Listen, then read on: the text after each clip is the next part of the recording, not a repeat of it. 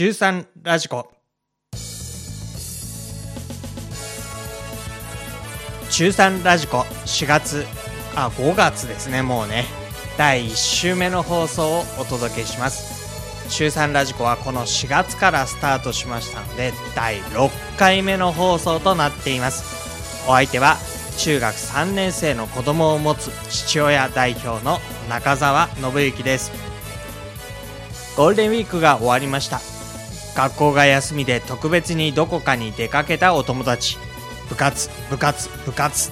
ヘトヘトになったお友達。家でゴロゴロしていて親にうるさく言われ続けたお友達。あなたはどんなゴールデンウィークでしたか？私はですね連休の前半はお仕事でした。連休の後半は家の大掃除をしていました。やり残していたことが片付いていくっていうのは気持ちがいいものですね。体は少し疲れましたけれども気持ち的にはすっきりしました。中3ラジコ今回の放送ではなんで勉強しなくちゃいけないんだろうというテーマでお話をします。中学3年生という一生に一度しかない大切な時間をあなたらしく悔いのないように充実して過ごしてほしい。そんな願いを込めてお送りします。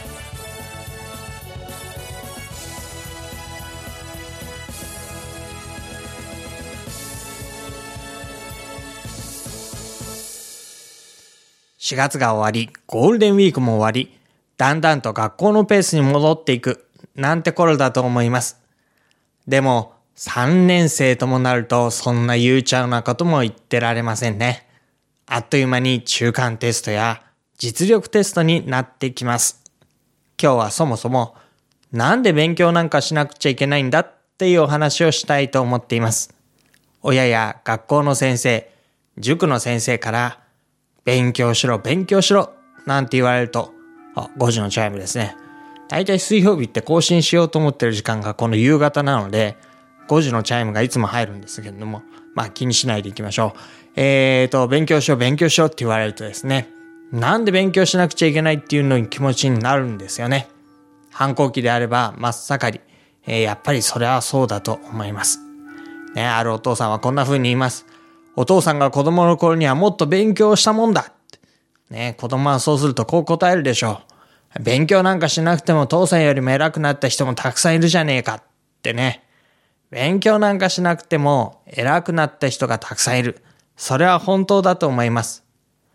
じゃあ、なんで国や県や市が多くのお金を使って学校なんか作るんでしょう？なぜ勉強なんかしなくてはいけないのでしょうか？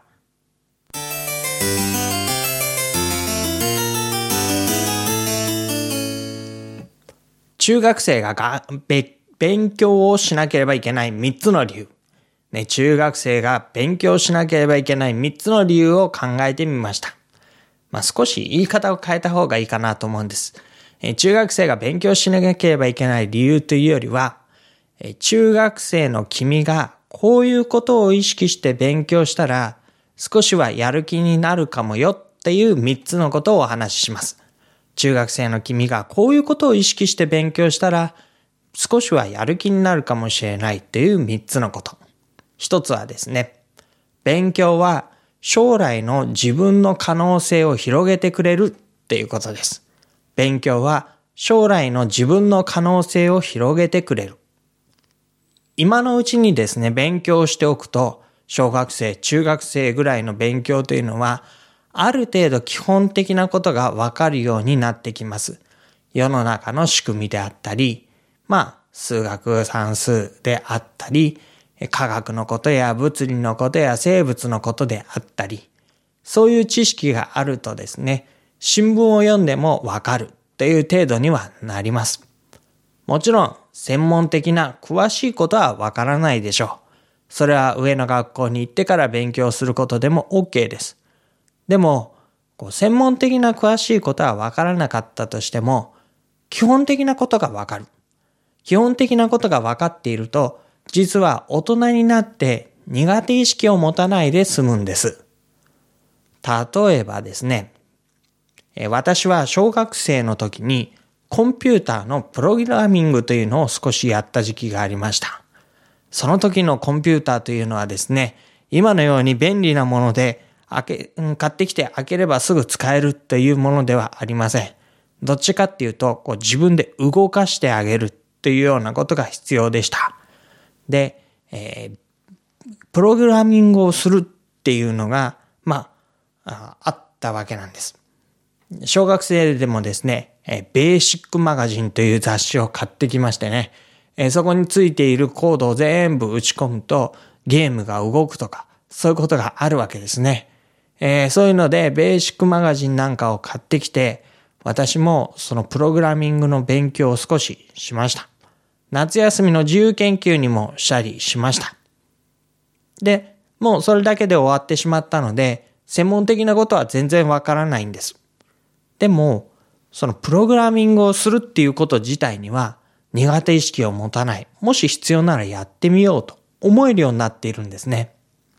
今実はお仕事でほんのちょっとだけプログラミングをする必要が出てきています。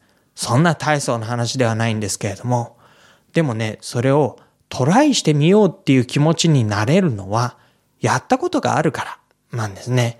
ちょっとだけでも、あの夏休みの自由研究でプログラミングをやってみたことがあるから、じゃあ今回もやってみようか。もしかしたらできるかもしれない。勉強してでもやってみようと思うのは、やったことがあるからなんです。そうでなければ、いやー、こんなのは到底できないなと思ってしまうところですからね。で、やっぱりですね、えー、得意でないことも、まあ得意なことはもちろんですけれども、やっておく基本的なことがわかるようになっていると、将来ですね、そのことについて、もうこれはできない、絶対わからないというふうに言わなくて済むようになります。そうすると、可能性が広がってきますよね。これはできないっていうともう可能性が狭まっていきますから、勉強は将来の自分の可能性を広げてくれる。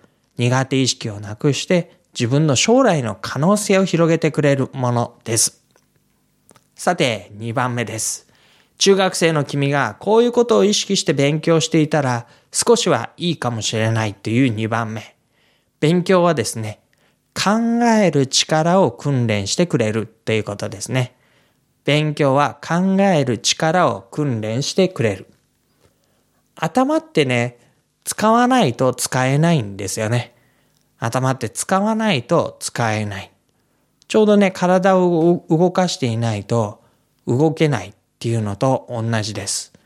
私も昔は体をよく動かしていて、そう、マラソンや持久走なんかも得意だったんですけれども、この頃はもう全然体を動かしてませんから、少し走るだけで、もう、はぁはぁ息が上がってしまいます。家からね、ゴミ捨て場に行くんですよ。ゴミの車が来てしまうっていうので、あ、大変だ階段をダダダダダダダと駆け下りて、そして扉を開けてですね、ゴミのところに捨てていくって、これがね、結構しんどかったりするんです。で、それはね、十分に体を動かしていないから動けないっていうことなんですね。で、子供の頃に十分に頭を動かしておく、そして考える力を養っておくということをしておいて、それをずっと続けていくと頭が十分に働くっていうですね、そういう状態が続いていきます。で、なんでその子供の頃とか中学生の頃に十分に動かしておくことが必要なのかなっていうと、畑を耕すのに似てると思うんです。何でもなかった土地をこう耕して、土を良くして畑にしていく。で、それって本当に大変なことなんですよね。荒れ地のところの岩を取り除いたり、栄養をやったり、その、耕すことによって土に空気を入れたり。でもそうすれば畑として使えるようになっていきます。で、一回畑として耕したところというのは、それからしばらくして、もう一度畑にしようとした時に、うん、畑になりやすいわけですよ。で、それが、えー、その最初の時に畑にしなかったところ、ね、通路になっているところ、岩のまんま放っておいたところ、そういうところは後から畑にしようと思うと本当に大変になってしまうわけです。だから最初に十分なエリアを畑にしておけば、後からもそこが畑になりうるわけですよね。頭の使い方も同じです。一番最初にできるだけ頭を使う、働かせる、そういうエリアを増やしておくと、そういう能力を増やしておくと、後々考える力っていうのが、あ、リミットがないというかですね、うん、このくらいっていうんじゃなくて、もう少しっていうふうにできるわけですね。勉強の考える力が小さい頃に、中学生の頃に養われていくと、とってもいいと思います。さて、えーと、もう一つですね。3番目です。勉強はやるべき時にやるという力を備えてくれます。勉強はやるべき時にやるべきことをやるという力を備えてくれる。あの、まあ、別にですね、勉強が楽しいわけではないっていうのは、まあ、多くの人にとってはそうだと思うんです。もしかしたら、えっ、ー、と、9教科ぐらいあるのかな。その中には一つや二つ楽しい勉強もあるかもしれません。でも、こう中学生に勉強しろっていうのは、得意なこと、好きなことだけ勉強しろっていう話ではなくて、嫌なことでも、得意でないことでもやらなきゃいけない。でね、この嫌なこと、でも必要なこと、それをやるっていう力が必要なんですよね。仕事でも同じですよ。楽しいことだけをやろうと言っても、それは難しいんです。まあ、中にはですね、楽しいことが仕事になっていて、仕事するのが楽しくて仕方がない。嫌なことは何もないっていう人もごく稀にいますけれども、普通のお仕事は楽しいけれども、やりたくないこともやらなければいけない。それがお仕事です。で、それをね、やるのが責任ですから、やんなきゃいけないんですよ、やっぱり。で、その力ですよね。楽しくなくても必要なことをやるとか、不得意だけれども責任を持ってやるとか、そういう力とかけじめとか責任っていうものを養うために、勉強ってね、嫌いでもやる、不得意でもやる、やることに意味があるんだってこともね、まあ大人になってくればわかる、そういう事実じゃないかなというふうにも思います。はい。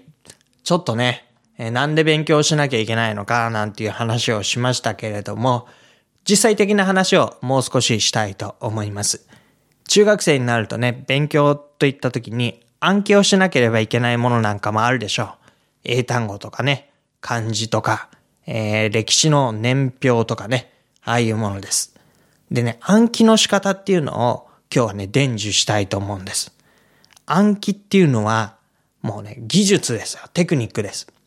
で、まず、とにかく、目で見て読むっていう、これがね、えー、一番基本です。えー、書いてあるもの、ノートとか、単語カードとかですね、そういうものをとにかく目で見る。で、じっくり見る。で、じっくり見ながら口に出して読むっていうことですね。で、目で見て読んで、目で見て読んでっていうのを、こう、できるだけ数多く繰り返していくのがいいと思います。で、その時にコツなんですけれども、目で見て読んだら、その次にはですね、見ないでそれを思い起こしてみる。で、目で見て読んで、見ないで思い起こしてみて、もう一回目で見て読んで、もう一回見ないで思い起こして。これをですね、数をとにかくとにかくやることが大事です。で、見ないで思い起こすっていう時に、こう、記憶の中に刻むわけですよね。で、それを呼び出すというこうチャレンジをしてみます。で、もう一つのコツは数をこなすという、これがまあ一つ目のコツだと思うんですが、もう一つのコツはですね、寝る前にやった方がいい。ね、暗記物は寝る前にやるのがベストです。で、寝る前にやって、そしてもう余計なことはね、入れないで寝るんです、とにかく。で、えー、布団なりベッドで横になった時も頭の中でさっき見たことをですね、繰り返してみるんですね。見ないで思い起こすっていうことをこう繰り返してみます。で、ちょっとあやふやだっ気になるなと思ったら電気をつけてもう一回見直したりしてもいいですけれども、まあ、とにかく、その後に、例えばラジオを聞いたり、中3ラジコを聞いたり、あるいはですね、友達とメールをしたり、えー、そういうことはしない。もうね、すぐ寝る。余計な情報は入れないですぐ寝る。で、朝起きたらですね、もう一回そのことを思い起こしてみるんです。ああ、これはこう、あれはこう、ああ、そうそうそう、そうだった、そうだった。で、そういう風にして、夜の寝てる間に記憶に定着させるっていうね、これがね、うん、あの、いいですよ。私はね、ずっとそうやって暗記をしてきました。で、えー、まあ、時折思い起こした頃にそれをもう一度やってみるというような形でね、やると頭の中に残っていきますので、ぜひやってみてください。あなたにとっての他のとっておきの勉強方法もあるでしょう。ぜひそういったものもね、教えてください。あるいは、こういう時にはどうしたらいいんだろうというような質問も受け付けています。あ、これね、飛行機ですよ。わかりますかね、この音。あ、いなくなっちゃった。あのさっきは時報が入りましたけど、今回は飛行機でね、この地域は、あの、厚木、違う、米軍の基地があってですね、えー、その飛行機がブンブン飛んでいるので、結構うるさかったりするんですけれども、その音がちょっと今入りましたね。えー、皆さんのてとっておきの勉強方法、あるいはこういう時はどうしたらいいのっていう質問もお待ちしています。コメント欄から寄せてくださっても大丈夫です。一般には公開されません。私にだけ届きますので、えー、ブログの、ポッドキャストのコメント欄から、あるいはメールアドレスをお知らせします。nobu.bokushi.jp ノブアットマーク、防空士 .jp です。ツイッターでは、アットマーク、nobun、アットマーク、nobun をつけてつぶやいてください。それで私のところに届くはずです。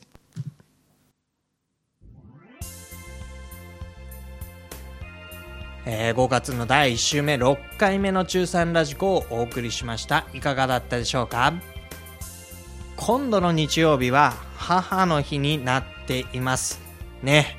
ぜひありがとうの気持ちを伝えてください。母親ってね、子供からありがとうと言われると本当に嬉しいらしいですよ。